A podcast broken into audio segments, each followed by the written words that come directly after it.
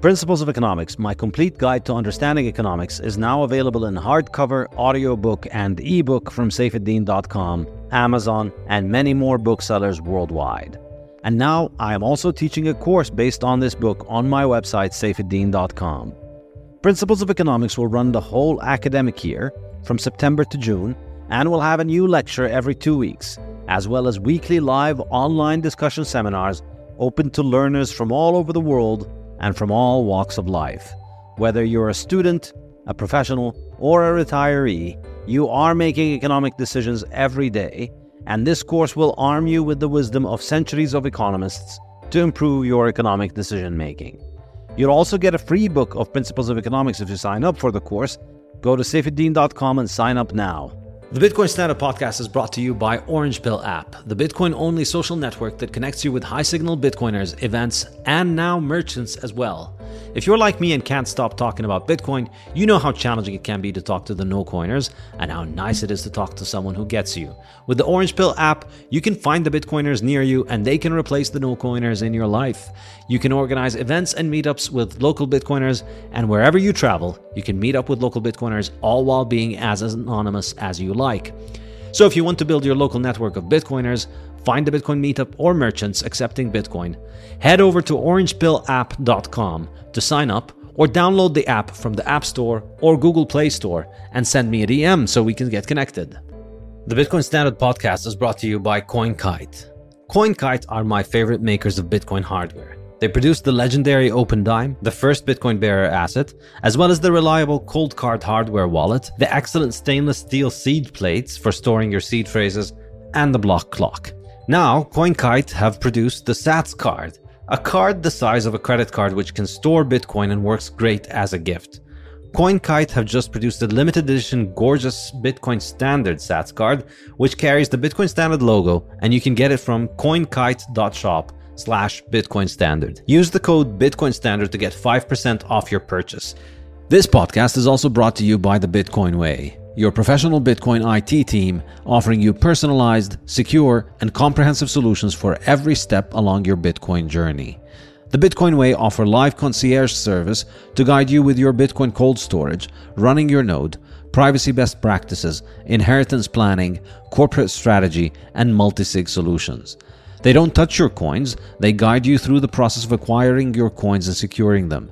If you'd like to make your setup safer and more reliable, book a consult with them and see what they have to suggest.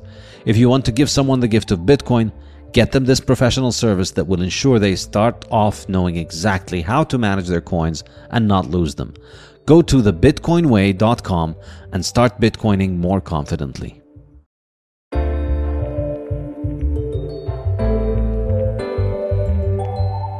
Hello and welcome to another episode of the Bitcoin Standard Podcast. In today's podcast, we're going to be discussing the bankruptcy of FTX. FTX was considered one of the biggest exchanges in the world, and its CEO and founder was widely considered a genius for his success. Last week, the entire thing came crumbling down with massive reverberations across the digital currency industry and a lot of attention from the wider world. We go over the events that led to this collapse and what the likely implications will be, and what Bitcoiners should do to protect themselves. Lots happening this week. Pretty eventful week in Bitcoin world. Quite uh, striking. Seeing a lot of people saying this is the worst day they've ever experienced in crypto. And I think, uh, yeah, nature is healing. A lot of people who had uh, not experienced a lot of bad days in crypto um, are getting the taste of uh, you know what it what it feels like to be invested in uh, stupid scams it's uh, it's really interesting. A couple of weeks ago, we were discussing this here, and yeah, I think it's very interesting. He's uh, he's definitely got the CEO of FTX, um, Sam Bankman-Fried, Fried, definitely a very interesting character. Um, and I think a lot of suspicions were there even before the solvency stuff became clear. Um, the whole thing looked really shady, and I still go back to the point that I kept making, which is that it doesn't make sense that he showed up out of nowhere and then was uh, foisted as the crypto king because he became crypto king before anybody had ever made a meme about him on the internet. This is, I think, the key thing. You know, if you think about all the other major exchange CEOs, Arthur Hayes, Max, Strong at uh, Coinbase, Kraken, going on. There's so many of them. All of these, all of these people were, um, you know, they became well known and their exchanges were well known and people were using their exchange, um, having a crappy uh, customer service feedback to post on the internet and complain about their service before these people became uh, household names in the industry, before they became crypto kings, um, as the press likes to call it. But this guy, he came from the outside. I remember the first time that I heard of him, and I think I mentioned this last time. The first time I heard of him, somebody had emailed me from some magazine saying, um, "This, um, you know, we'd like to talk to you about uh, the rise of this guy." And I was like, "Who?"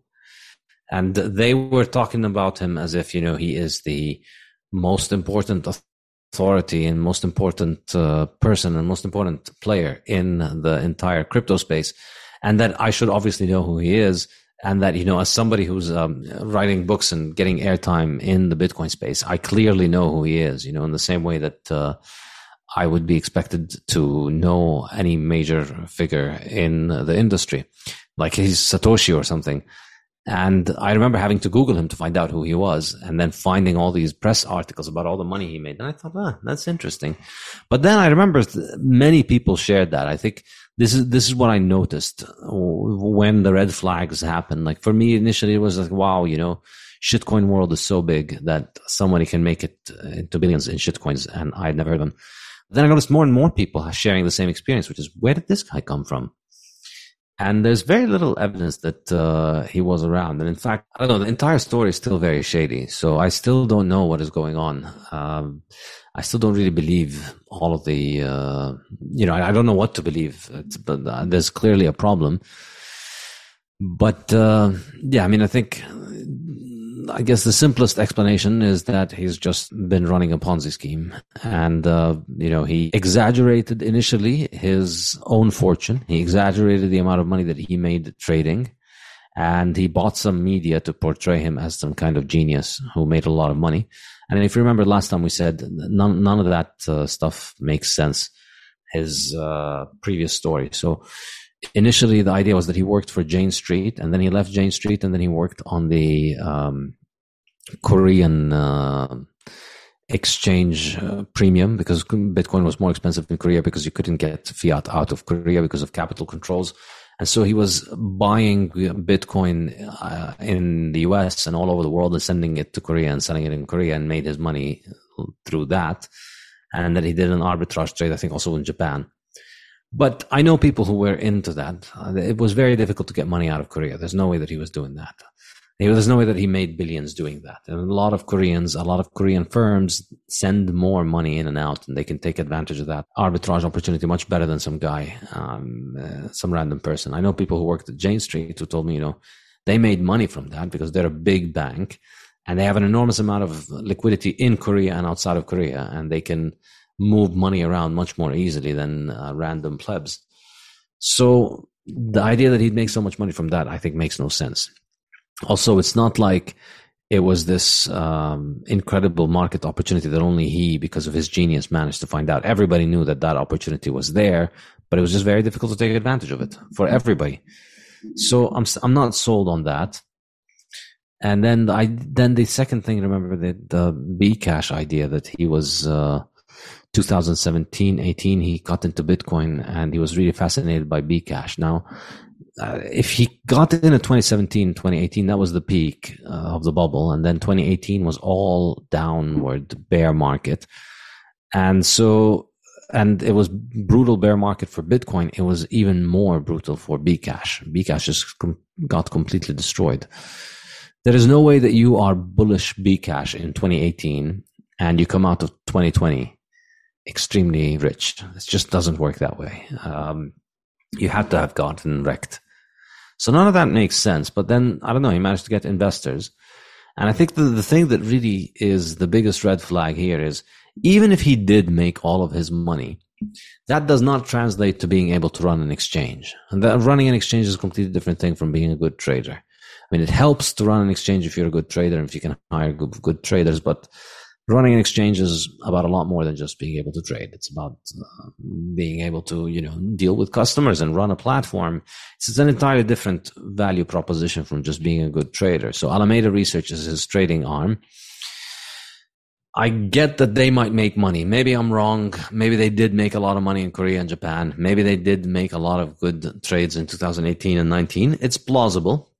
You know, maybe he wasn't really long uh, Bcash leverage he was doing um, spot trading and short term deals, and that worked out well for him. But that doesn't mean you can take that and then uh, go start an exchange at a valuation of like $30 billion. Within, before they had customers, before anybody had any kind of um, user experience with them, they were already being valued at $30 billion. Before anybody on Bitcoin Twitter or crypto Twitter even had posted a meme about him, they were already being valued at several billion dollars.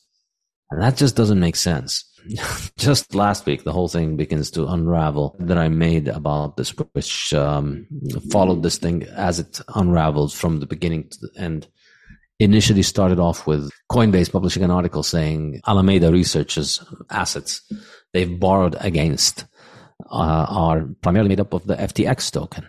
And a small little uh, piece of detail that went unnoticed by most people is that the value that they declared of the FTX token on their balance sheet was larger than the value of uh, the FTX coin in circulation in total. So the entire FTX, FTT as it is called, uh, the entire market cap of that altcoin was larger than the amount that they had on their uh, books which is clearly a very major red flag. Like, you know, it's, it's, it's like somebody saying, I own uh, $800 billion of Bitcoin. Well, there's only about uh, $350 billion worth of Bitcoin. You can't own 800 billion of it. And uh, that's uh, that that was the first red flag for me, I think. But and this was November 4th. So we start from this idea that uh, Dylan had made a great thread on this. Um, he, he was the one who pointed me to this. So initially, he says per CoinDesk, Alameda Research has $14.6 billion of assets against $8 billion of liabilities. But their assets, 3.6 billion of FTT, 2.16 FTT collateral, 3.37 billion dollars of crypto,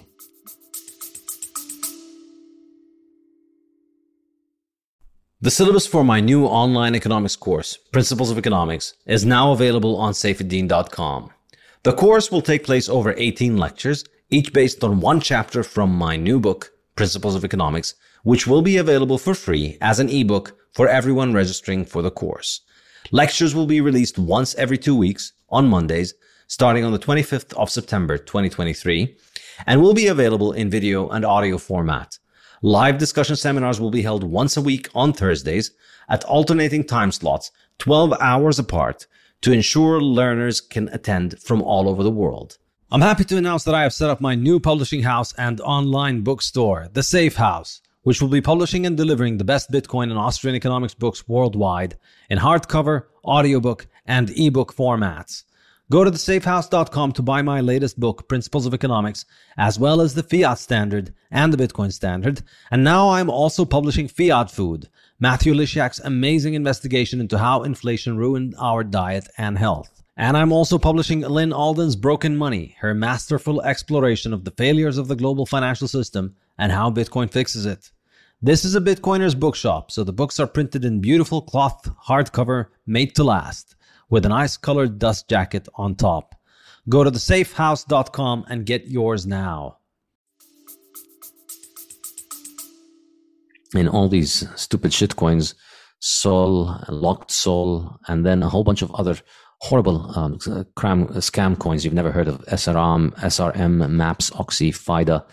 So these don't really make sense. But I think the most interesting tweet here, and the one that really um, brought the end for him, was that 5.82 of Alameda assets are FTT. The FTT market cap is 3.35. This kind of flew under the radar for the first day that the article was published, uh, um, November 2nd. And then two days later, when I published this thread, and then a few hours after I published this thread, I saw an art- another article that had picked up on this. And I said, hang on a second.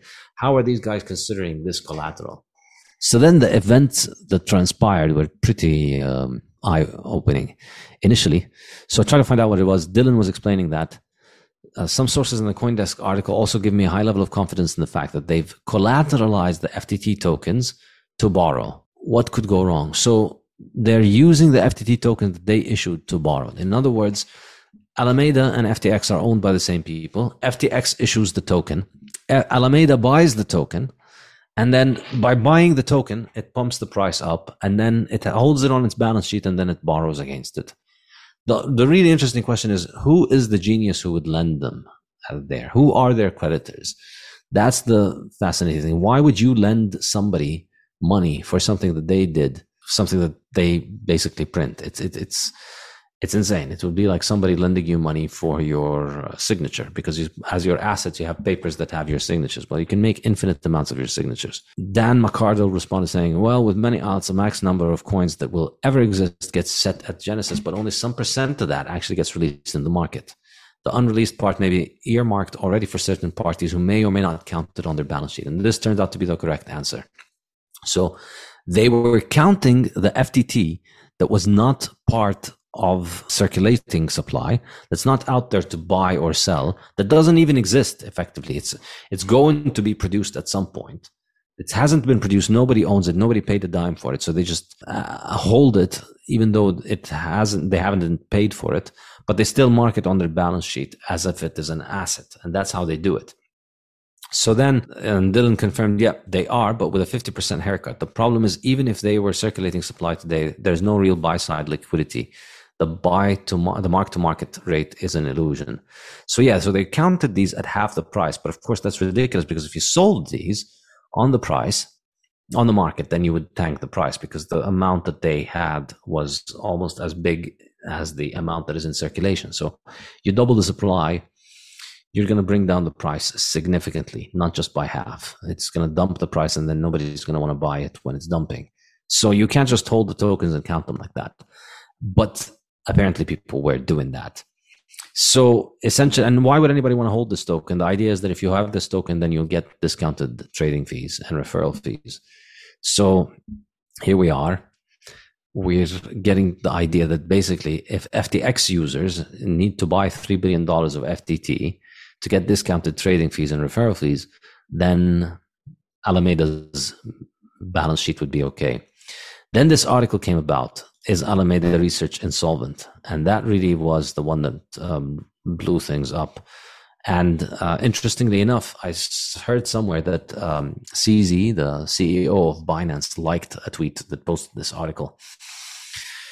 I'm not sure whose tweet, but he liked the tweet that posted this article, and that seems to have been the end. And the basic idea here from this article from a place called Dirty Bubble Media is well, first of all, this is a good way of explaining explaining how this effect worked, and this is from Celsius. So you create the token and you pump the token price.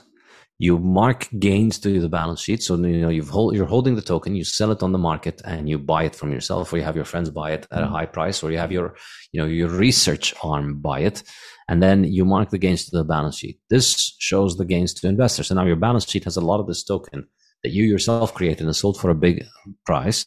And then because you have all these tokens, you raise cash through equity sales or loans. You show it to investors or lenders and you tell them, look, I have $5 million, $5 billion worth of my shitcoin. Um, give me more money because I'm such a genius. I can make you more money. So then they give you more money, which you use to buy more of the token, which raises the price and then your balance sheet looks even better and then you can get more investors to give you more cash more equity and you pump the token price even more so that's basically how celsius operated and that's how all of these uh, stupid scams operate so begin with there's ftx there's ftt the token at that time it was worth $24 each the market cap was 3.2 billion the fully diluted valuation was 8 billion. So all the rest of the tokens that don't circulate Um, if they valued them, they'd be at around 8 billion. The circulating supply was 133.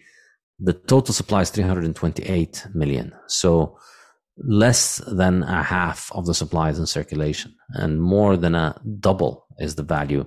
The value of the total coin is more than double of the value of locked up supply. This is basic shitcoinomics. This is how shitcoins operate. And there's nothing really new here. But the important thing here is that um, this is being done at a much larger scale. Um, they on their desk they have five point on, on their balance sheet for Alameda they have 5.8 billion dollars of FTT, which is 180 percent of the total circulating supply of the token.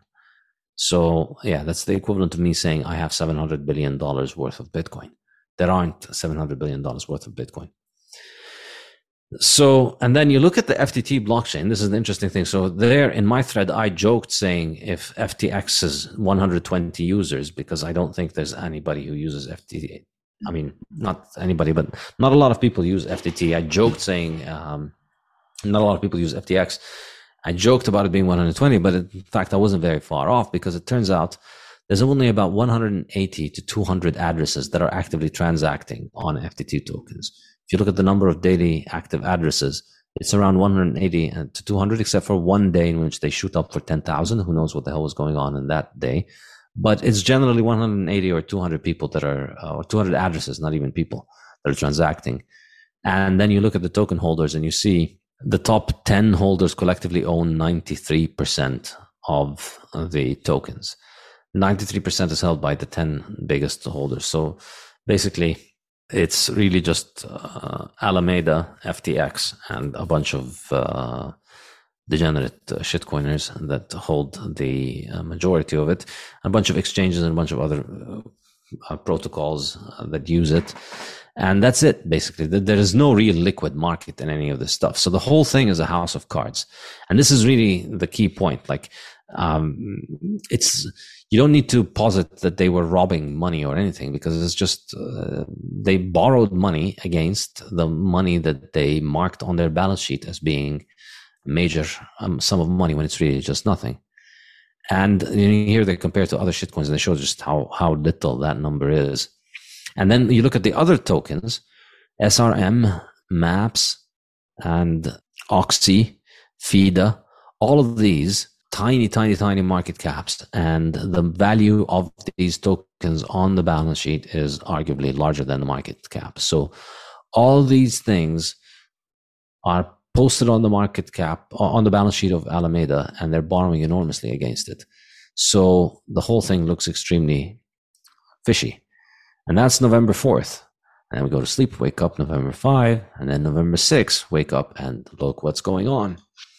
A giant whale transferred $23 million of FTT, which is $530 million to Binance yesterday. After that, the price of FTT began to gradually decrease. What happened? Well, it turns out, yeah, CZ tweeted that crypto is high risk. And he liked this tweet. Yeah, he liked the tweet, the article that I just posted. This one is Alameda Research Insolvent. He liked that tweet and he posted crypto is high risk. And then the next day, half a billion dollars of FTT moves. And here's the interesting thing. So basically, let's go back to the numbers. $5.8 billion of FTT on Alameda's balance sheet. How much left out there? How much uh, uh of the rest of FTT is left out there? So basically, there's another half a billion held by Binance. That's it. And so when you add that, you know, half a billion with Binance, and then there's basically nothing else left. Um, so Binance is all the liquidity. The only person holding it is Binance, and Binance was an early investor in FTX, and they got some of their money out of FTX in the form of that token, and they were holding on to it. When CZ read that article and saw that, well, all that they have on their balance sheet is just this token well, you know what? I don't need to be holding this token for them. I don't need to propping up to be propping up their entire business because basically, if they manage to get CZ to hold half a billion dollars worth of FTT, then their entire business is built on CZ holding that. Like the, the entire house of cards is built on the foundation that CZ is holding half a billion of FTT. If CZ doesn't hold half a billion of FTT, then the rest of the demand for the token is practically zero. And so he starts posting. And so then this happens. CZ likes the tweet, moves half a billion dollars, and then we start seeing the, um, the price of this crashing, and it begins to look like it's looking like Luna. And then a lot of rumors about CZ, and then Binance uh, CEO CZ, he goes and he posts this tweet as part of uh, Binance's exit from FTX. And due to recent revelations that came to light, we've decided to liquidate any remaining FTT on our books. And not only do they say, you know, we're just going to sell it all at once, we're going to do it in a way that minimizes market impact, which is basically minimize market impact by destroying FTT we expect this will take a few months to complete. So he's telling the, you know, the basically few utterly insignificant other holders of this token that this token is going to get obliterated because for months I'm going to be selling uh, practically uh, 15% of the market cap that I hold of the circulating supply. I'm going to be selling it. And uh, basically very little that they can do about it. And they did suggest that they want the CEO of um, FTX told them, "Hey, we'll buy it all from you at twenty two dollars." Because and, and then it becomes clear why they're doing that. This this was the tweet that she made. Hey, if you're looking to minimize the market impact on your FTT sales, Alameda will be happily buy it all from you today at $22. Now, why would you want to buy it? If you actually valued those things, why would you go make an, uh, a high bid for something that's already on its way to crash. Like if you really wanted to buy the FTT, then let CZ sell it and let him crash the price, and then you'll buy it at five dollars and ten dollars and uh, much lower prices. Why would you care about maintaining it at twenty two dollars? Because it's more important for them that the price continues to be marked at twenty two dollars, so that they can show it on their balance sheet at twenty two dollars, so that they can continue to borrow against it. So that shows that was, I mean, it's just, it, it seems like a show of strength. Initially, you look at it, and, oh, wow, we have so much money, we can buy all of this at $22. But really, it's actually a show of weakness. You're saying that you need this to stay at $22 at all costs because you're borrowing against it. So that's con- confirming everything that uh, CZ is worried about. And so for a day, they were holding on to the $22. And, you know, basically CZ was selling and they were pumping. But of course, an enormous amount of shorting happened this, um, a lot of people came in and started shorting the FTT token because they guessed correctly that they're not going to be able to maintain the $22. They're eventually going to run out of other things to sell in order to keep the $22. And so the whole thing continues to crash. And then CZ was just um, rubbing salt in the wounds, basically twisting the knife, saying, uh, "Yes, this is part of it. $584 million transfer from unknown wallet to Binance. He's saying, yeah, that's part of our money. We're selling more and more of this. And as he's saying that, you know, the, the, the continues to uh, hold on for a while, but only for about a day or something. And then, you know, um, CZ just continues uh, twisting the knife, saying, "We learned from Luna. We're not just going to hold on to shitcoins that are in Ponzi's and the uh, shorts keep piling in. And for a few hours, it holds on, but then a few hours later, boom, FTX stops processing withdrawals, and then the FTX token collapses from about uh, $22 all the way down to $4. That's it. They couldn't uh, manage to keep the selling.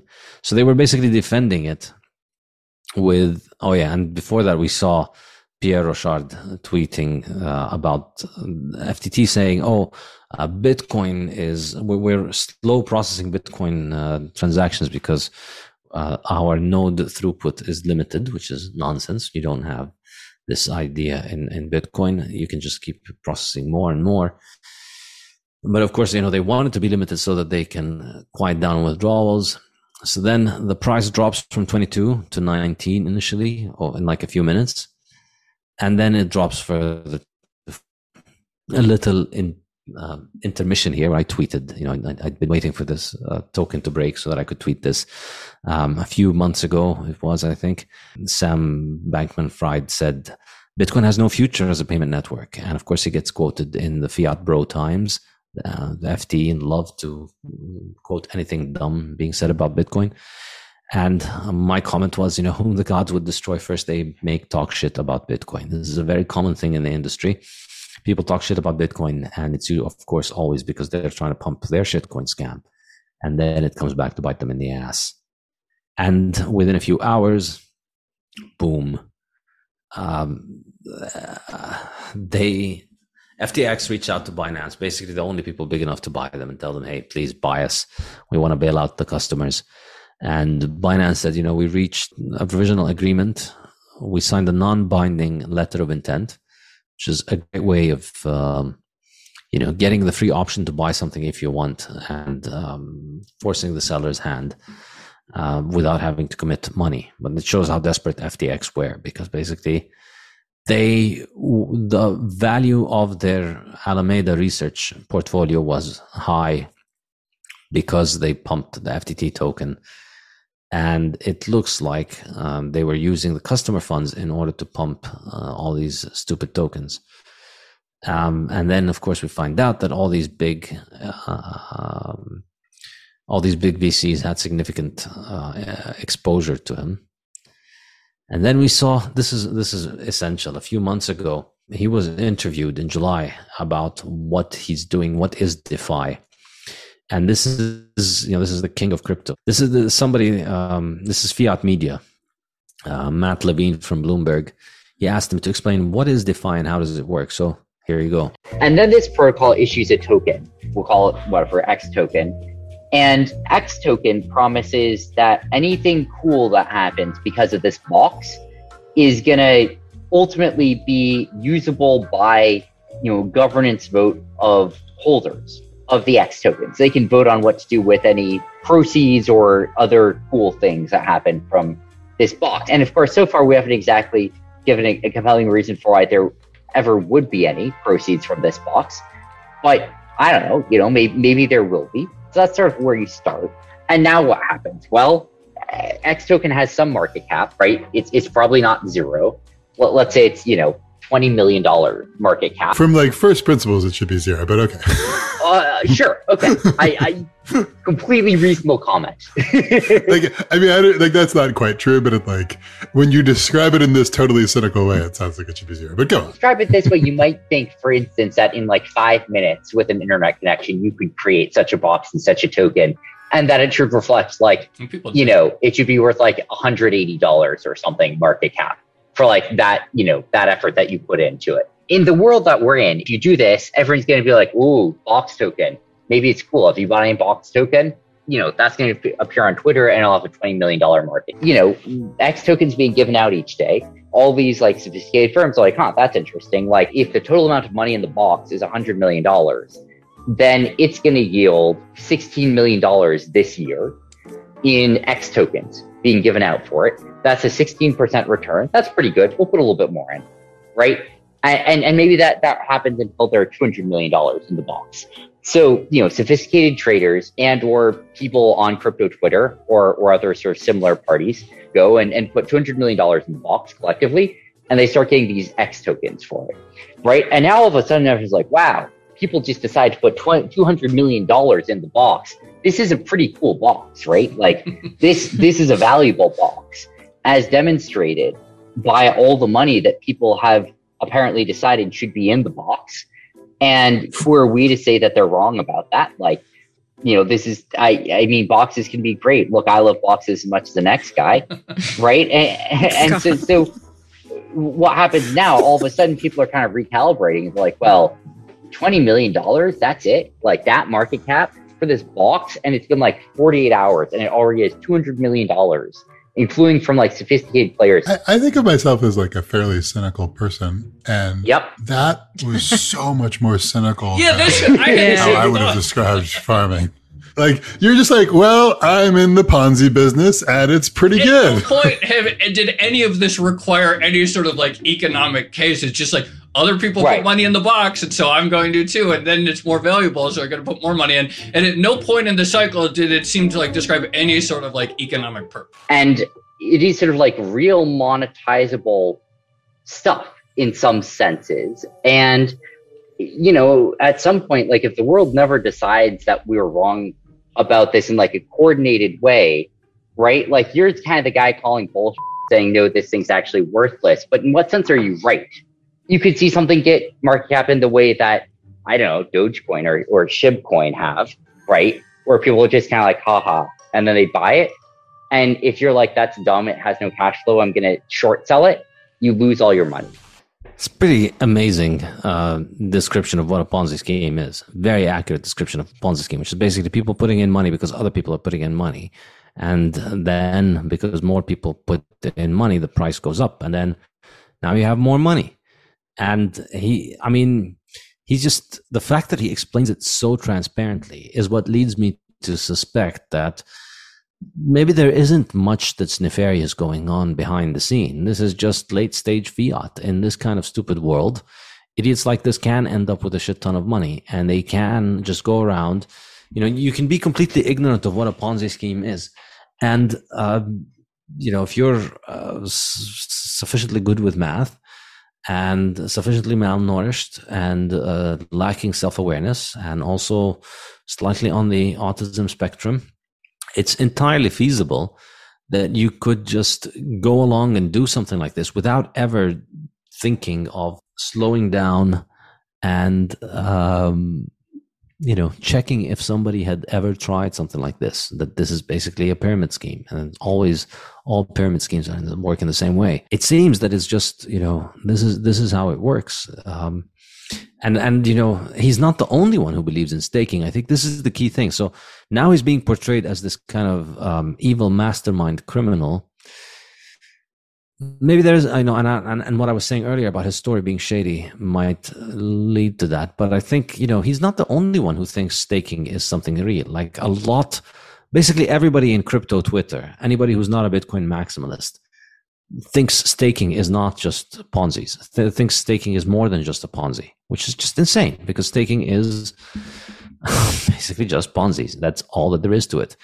And as I described in the next tweet, you know, staking is a global service for separating morons from their money, making them less dangerous to the world. The, the most impressive marketing coup of the last decade was how shitcoiners eliminated the stigma around Ponzi's by rebranding them as staking and in doing so launched a new golden age of Ponzi schemes while media and regulators are still trying to figure out what's going on. There's just no other way around it. It's just a Ponzi scheme. You put money into a box, as he explained, and then other people put money into the box, and then the value of the box goes up. And then if uh, nobody sells, then the value keeps going up. But eventually people are going to want to sell, and then the whole thing is going to come crashing down, of course. That's what a Ponzi scheme is. There's no business activity taking place.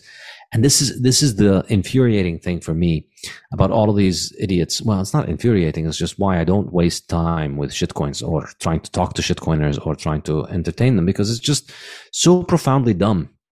I mean, how are you making money from moving digital bits and putting them in a certain place and then thinking that that's going to provide a yield for you in some certain sense. Like that in, in the case of bitcoin this is fundamentally different. You just hold your bitcoins and you know you have a certain share of a certain fixed supply of coins and that other people are buying it and that it's a liquid market worldwide and the price may fluctuate but you always have a specific number of coins that you can hold on to. And that's the value proposition is that nobody can make more of those coins. Nobody can manipulate the supply and so it becomes a truly scarce commodity and then it becomes a commodity that can be moved around the internet. And after 14 years of it being moved around the internet we still haven't found anybody who's been able to, um, attack it or destroy it or bring it down or increase the supply. Whereas when you're using all of these tokens you're getting the supply manipulated and the supply can be easily manipulated by the people behind it and you're being offered a yield. You know, you're being told if more people come in and buy this stupid token, then you're going to be getting a yield. You know, you're going to be making an interest on it. Well, where is the interest coming from? And you know, these shitcoiners use these metaphors. They call it yield farming, and then they call all of these um, things like farm products, you know, as if it's a farm and you're actually yielding it. But and and, and it's a metaphor that fools idiots because people then think, oh, you know, I'm farming this uh, food token. And then, yeah, it's like food. You know, I'm putting this token in a farm, and then if you put, like, if you put corn in a farm, you get more corn. If you put uh, rice in a farm, you get more rice. Right? That's what grains do. and they just accepted that um, digital things can do the same thing. Digital things can't do the same thing. Why should anybody? This is the question. Why should anybody pay you a yield because you have put your digital thing where they are putting it? And that's really the fundamental question of all DeFi that all DeFi people can't answer. Where does the yield come from? And there's a great article um, by uh, Allen Farrington, whom we've had on this pod before, and we will have again. And he's written a great article on this. Where does the yield come from? On to, to explain why this DeFi is just completely unworkable. Is that ultimately all of these people are just getting their money from a place where they don't understand. You know, why is it that you gave them uh, 100 of your X token or box token or whatever it is, and next year they're going to give you 5% more? How are they going to give you 5 uh, percent more. Where does this yield come from? If you invested the yield in, say, buying cows or chicken, well, okay, the cows will make more cows and you can sell the cows and there's going to be a yield. If you make chicken, if you buy chicken, the chicken make a yield. But here there's no pretense of there being an actual business that produces a revenue. As he explained, it's just that if we pay people uh, interest, then more people will come into this box, and then the value of the box will go up. So then we can pay people the interest. Well, and the answer is if you don't know where the yield come from, comes from, then you are the yield. You are the yield. The yield comes to you from other people like you. In fact, you're the one who's the yield. In other words, yield farming is that there are no actual farms there. There's no business that's actually making any revenue. You are what's being farmed. This is the key thing to understand here. And this is this is how all of this scam essentially functions in this world. And that's, you know, the, the, FTX was a prime location for all of this nonsense. Now, um, interestingly here, when we look at Sequoia Capital, one of the biggest VCs in Silicon Valley, this is, this is an article that they wrote on the, published on their website uh, when they decided to invest in this uh, scammer. Uh, he, he, this guy said, I was convinced I was talking to a future trillionaire. Whatever mojo he worked on the partners at Sequoia, who fell for him after one Zoom, had worked on me too. For me, it was simply a gut feeling. I've been talking to founders and doing deep dives into technology companies for decades.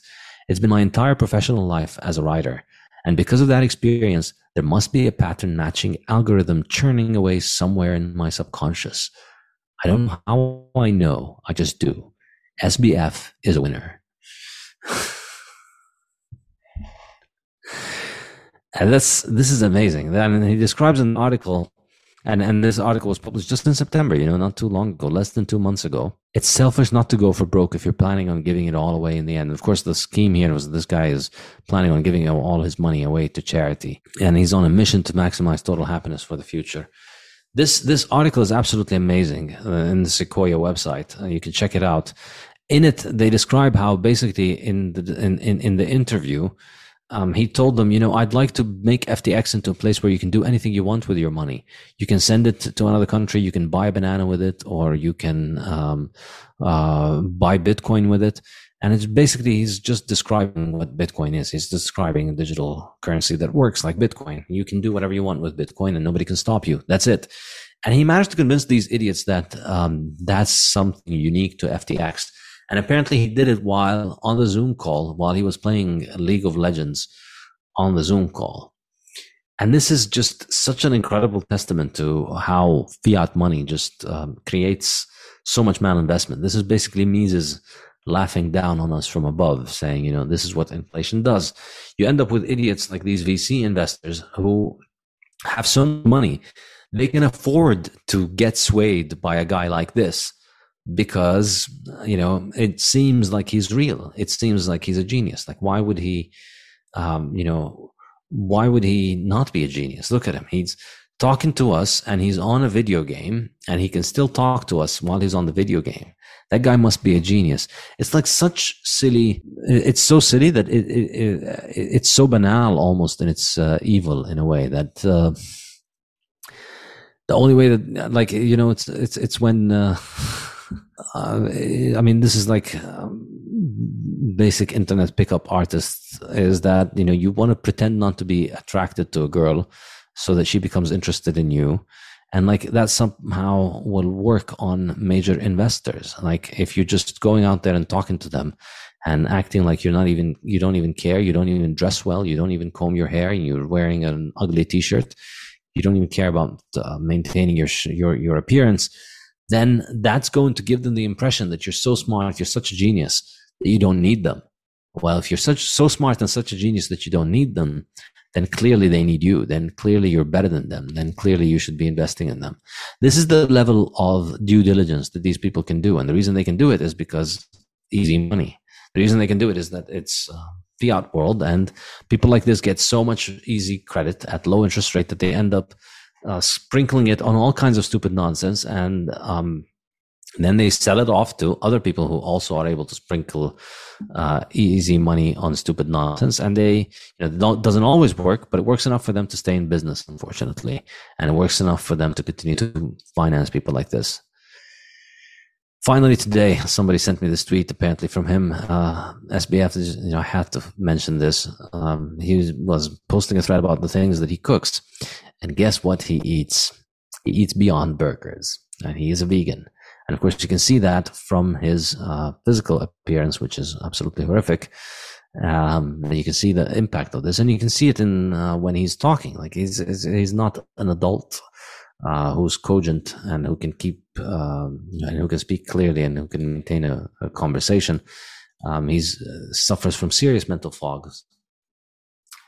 Clearly unclear. There was another uh, um, incident uh, interview where he was talking, and it was just very obvious that he can't string together a full sentence. And uh, you know, if you've seen him, he's um, massively overweight, and also overweight in a way that clearly shows um, hormone disturbances. Um, it's clearly, you know, he's got uh, man boobs and uh, low testosterone, and um, that's what happens when you eat this vegan slop. It's uh, it's terrible for you. So that's uh, that's where we are right now. And now he's just posted a tweet thread saying, I'm sorry, I made a mistake. I thought we weren't leveraged, but it turns out that we were. Whoops. And then he denied that there's anything wrong with what Alameda Research was doing. He's just saying, no, Alameda didn't do anything wrong. And in a sense, he's kind of right because I think this is very common in shitcoin land. Like he just um, uh, you know, he, he, pumped the token, and then Alameda held the token, and they and and then they used the token to borrow against it. And now we can't really blame him if idiots are gonna lend to him for that. And which is why you know some people are saying he should go to jail, and I'm kind of skeptical. I'm I'm not sure people like him should go to jail. I don't think he's done anything wrong, and I think if you gave him your money, you deserve to lose your money. I, I don't think there's a um, th- there's a case to be made for why um, anybody who gave this guy money deserves to get anything back. I don't know if he's managed to to take money for himself. I'm not sure if he's going to come out of this rich rich or not. I'm not sure if he's going to be able to stay rich from this. Um, but I can't really uh, sympathize with anybody who gave money to this. I mean, this is a person who goes on Bloomberg and explains how a Ponzi scheme works. If you chose to invest with him, you have nobody to blame but yourself. If you chose to lend to his research arm, which showed you as collateral only the token, the tokens that he created out of thin air for his stupid exchange, you don't deserve to ever have any money in my book. I, I don't see why you should go, you, you sh- he should go to jail. And I don't see why you should get any money back. I'm, I'm curious what you guys think. What do you think about this? Um, I've just just read um, earlier that they are looking for eight billion dollars in funding, really, to rescue um, or to, to, they need liquidity for FTX before they go under.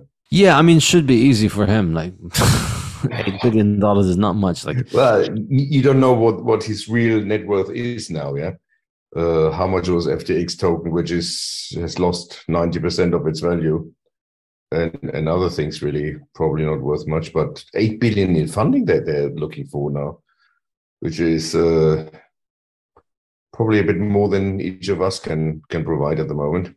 Yeah, and even people who had eight billion dollars lying around, I mean, they can at this point they can put them in uh, a fiat bank and uh, get, or you know, um, now at this point they can get relatively decent interest rates on them. Why would anybody want to lend this? I mean, uh, the easy money days are, at least temporarily for now, they are over. So I'm not sure why anybody could uh, lend this to him. So there's a huge uh, hole in the balance sheet. I'm not sure how this can be fixed. Chris, you want to give us the case that he violated laws, so he should go through the legal process? What are the laws that he violated here? I'm not sure of the exact laws, you know, but uh, I know you can't go around running a Ponzi scheme and promoting it and sucking people in. I'm pretty sure you can't do that. And the, if you do do that, you expose yourself to criminal and obviously civil penalties, and he should not be exempt from that. Is really all I'm saying. Yeah, but I mean, I'm not sure that's the case because, first of all, everybody's running a Ponzi scheme more or less in uh, modern fiat finance and in shitcoin land. So how is this different from all these other shitcoiners who are doing pretty much the same thing?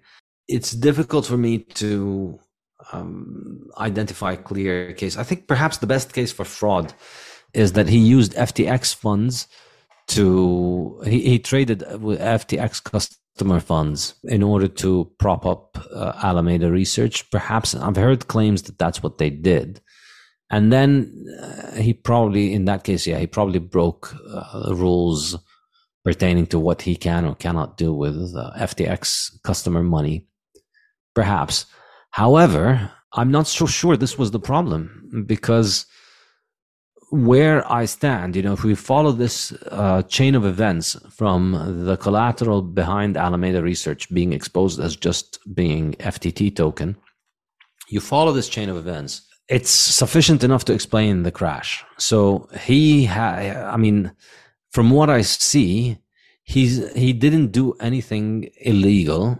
He just found a lot of idiots who gave him money and then uh, other people found out how those idiots gave him money, and they decided to take their money out of FTT token, and that brought everything crashing down.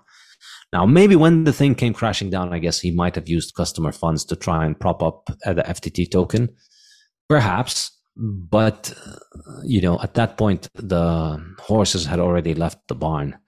Um, so closing the door wasn't going to uh, bring them back. Uh, or is it the cows that left the barn? I think. Yeah, that's the correct one. Like from what I see here, I don't see anything uh, illegal, and I don't see anything. Uh, you don't need anything else to explain the crash. See what my point is?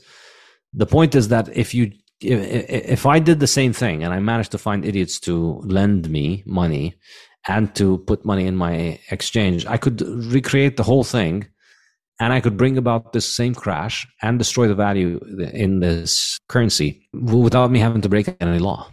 I think this is this is the key thing. So you just create the FTT token, and this is all transparent. Like the people who lent him money at Alameda lent him against the collateral of FTT token. What kind of due diligence they did is fascinating. I guess maybe Maybe what the case is that he didn't have borrowers, he didn't have lenders at Alameda. Maybe he just had um, customer money. Maybe he was just using customer money and pretending that that was borrowed money.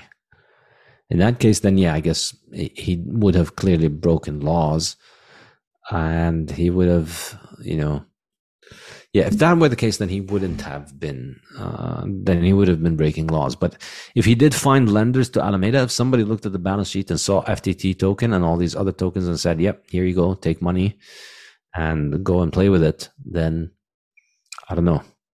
In both cases, I don't think anybody, any of the depositors deserve to get any of their money back. Um, sounds really cruel to say this, um, but if they get their money back, they're just going to go and put it in the next stupid Ponzi scheme anyway, and they're going to lose it. Like it's not, uh, uh, you know, th- th- this is the problem with bailing people out is that um, they don't learn their lesson and they just go and they do the same thing all over again. So Chris has posted something from the New York Times. Basically, the quote says that he tried to prop up Alameda Research and FTX trading affiliate with billions in funds from the exchange, including customer assets. Yeah, if that was the case, I guess that would be criminal. But then again, in my mind, I think the way that this uh, corrects itself is uh, by throwing him in jail, is by making people lose their money. I just don't think that that's an effective way. Like, if if he goes to jail, the lesson for everybody who put their money there is that DeFi is legit Um, um, staking is legit. FTX as it stood was legit. Token is tokenizing FTX with an FTT token is legit. And if only he hadn't used his money to prop up Alameda, then everything would have been fine. That's the issue. I think this is the problem. And this is what the fiat system basically encourages because basically, I mean, what he did is what your central bank and your government are doing, except they're doing it, you know, a monopoly currency. What do you think? I just can't imagine what's going to happen when Ethereum comes to roost. That's going to blow up even harder. Yeah, I can't wait for people to be telling me about how nobody could have expected it.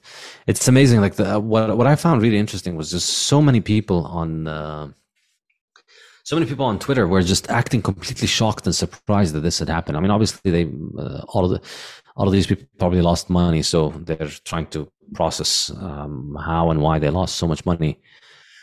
But like I mean, it's a casino. Uh, it's it's a, it's a casino that's gambling, and they have a trading arm that's out there, and they've made billions of dollars out of nowhere.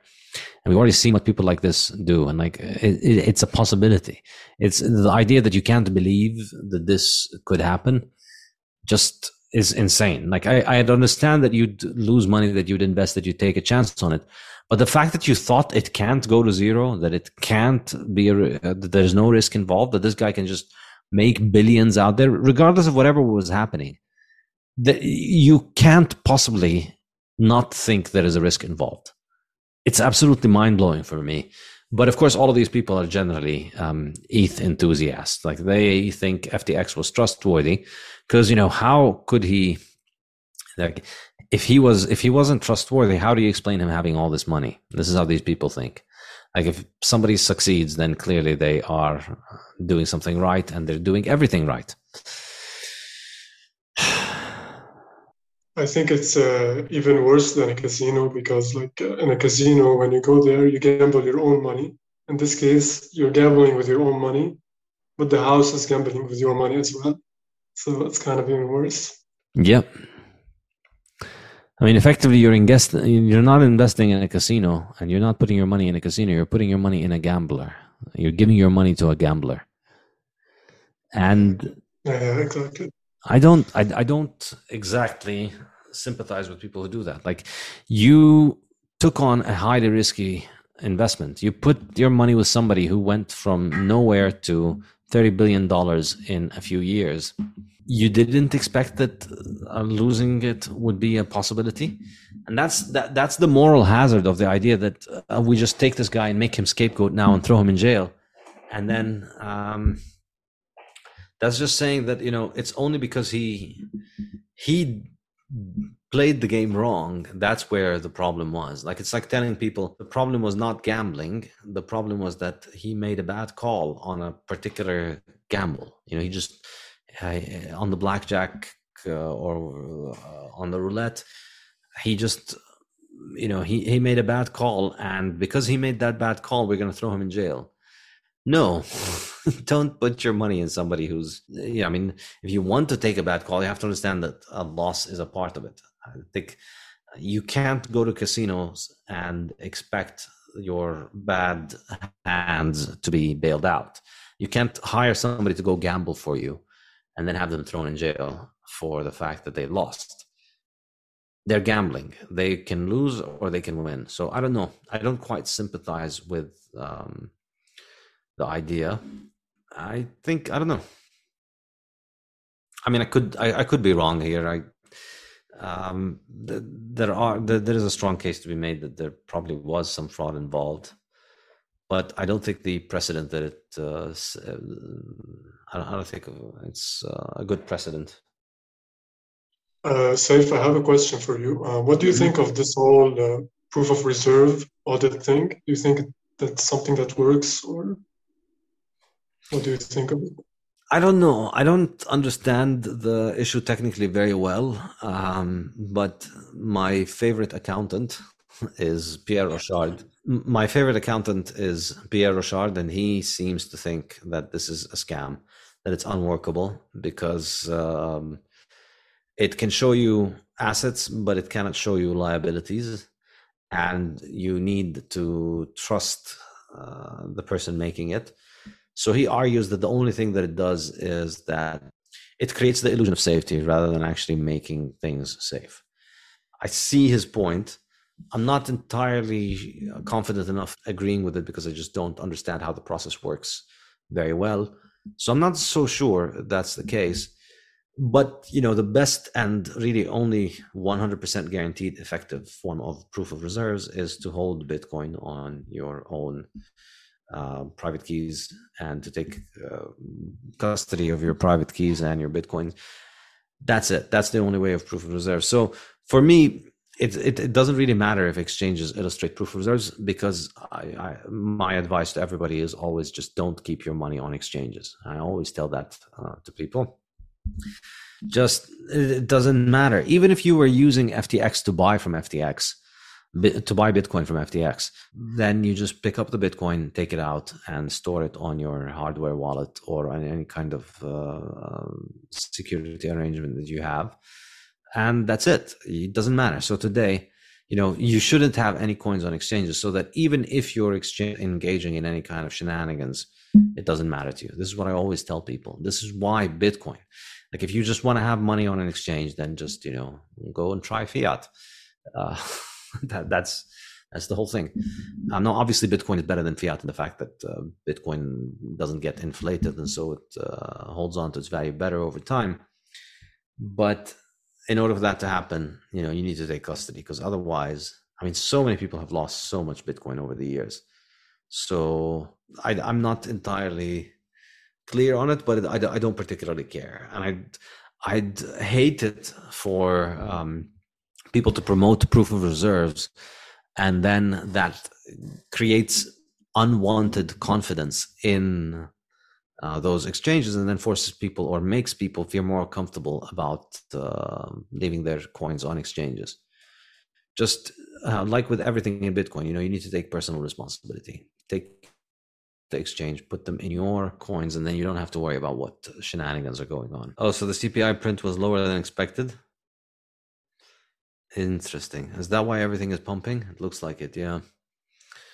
I guess so. So you need to throw out another tweet really that gets the market down so we get a discount. so you need to notify us next time really. Tonight I will post this. yeah, I mean I think have our orders ready. I think uh, we're we're uh, we may be getting more discounts. Like I don't think uh, uh, I think a lot of people had um, exposure to FTX, so I would imagine there's going to be maybe miners, maybe uh, other exchanges. We're going to start seeing uh, problems and liquidations. Who knows? You mean people who, who had their money there and, and now have liquidity problems, or people who are in the token itself, or the, the FTX FTT token? Both. So yeah. imagine um, if you had your money there then now you lose a big chunk of your money. That's going to hurt, and then you're likely going to be uh, spending, buying less going forward. People who were expecting to be earning yield from their holdings there, people who had lent money to this, like all these other exchanges and crypto lenders who were involved and lending they lose their capital and they're going to be very careful about it. And they're going to have to sell some of their bitcoin to make ends meet. Who knows? There is a case to be made that we're going to see more and more liquidations like um, you know with the celsius thing it wasn't just you know a quick crash and then we bounce back. Um, these things take time. So we'll see. If you're playing bitcoin for the short run then uh, and, and now was the time when you were planning on selling, then this is uh, a lesson for you to not do that. But if you're doing it for the long run, then you're just getting uh, cheap sats. The haters are uh, out in full force is a, usually a good sign. And then uh, today there was a thread from Coinbase bits about how um, they're going to be changing the CPI calculation over the next year so that usually it was made up for the average. The, the CPI would look at the price increase over the average of the last two years. Now they're going to be just doing it over the last year. So, um, you know, they're going to get inflation down by just basically you learning to have fun staying poor. And then if that happens, then they can go back to pumping the market. All right. Well, this has been uh, fun. I'll see you guys next week.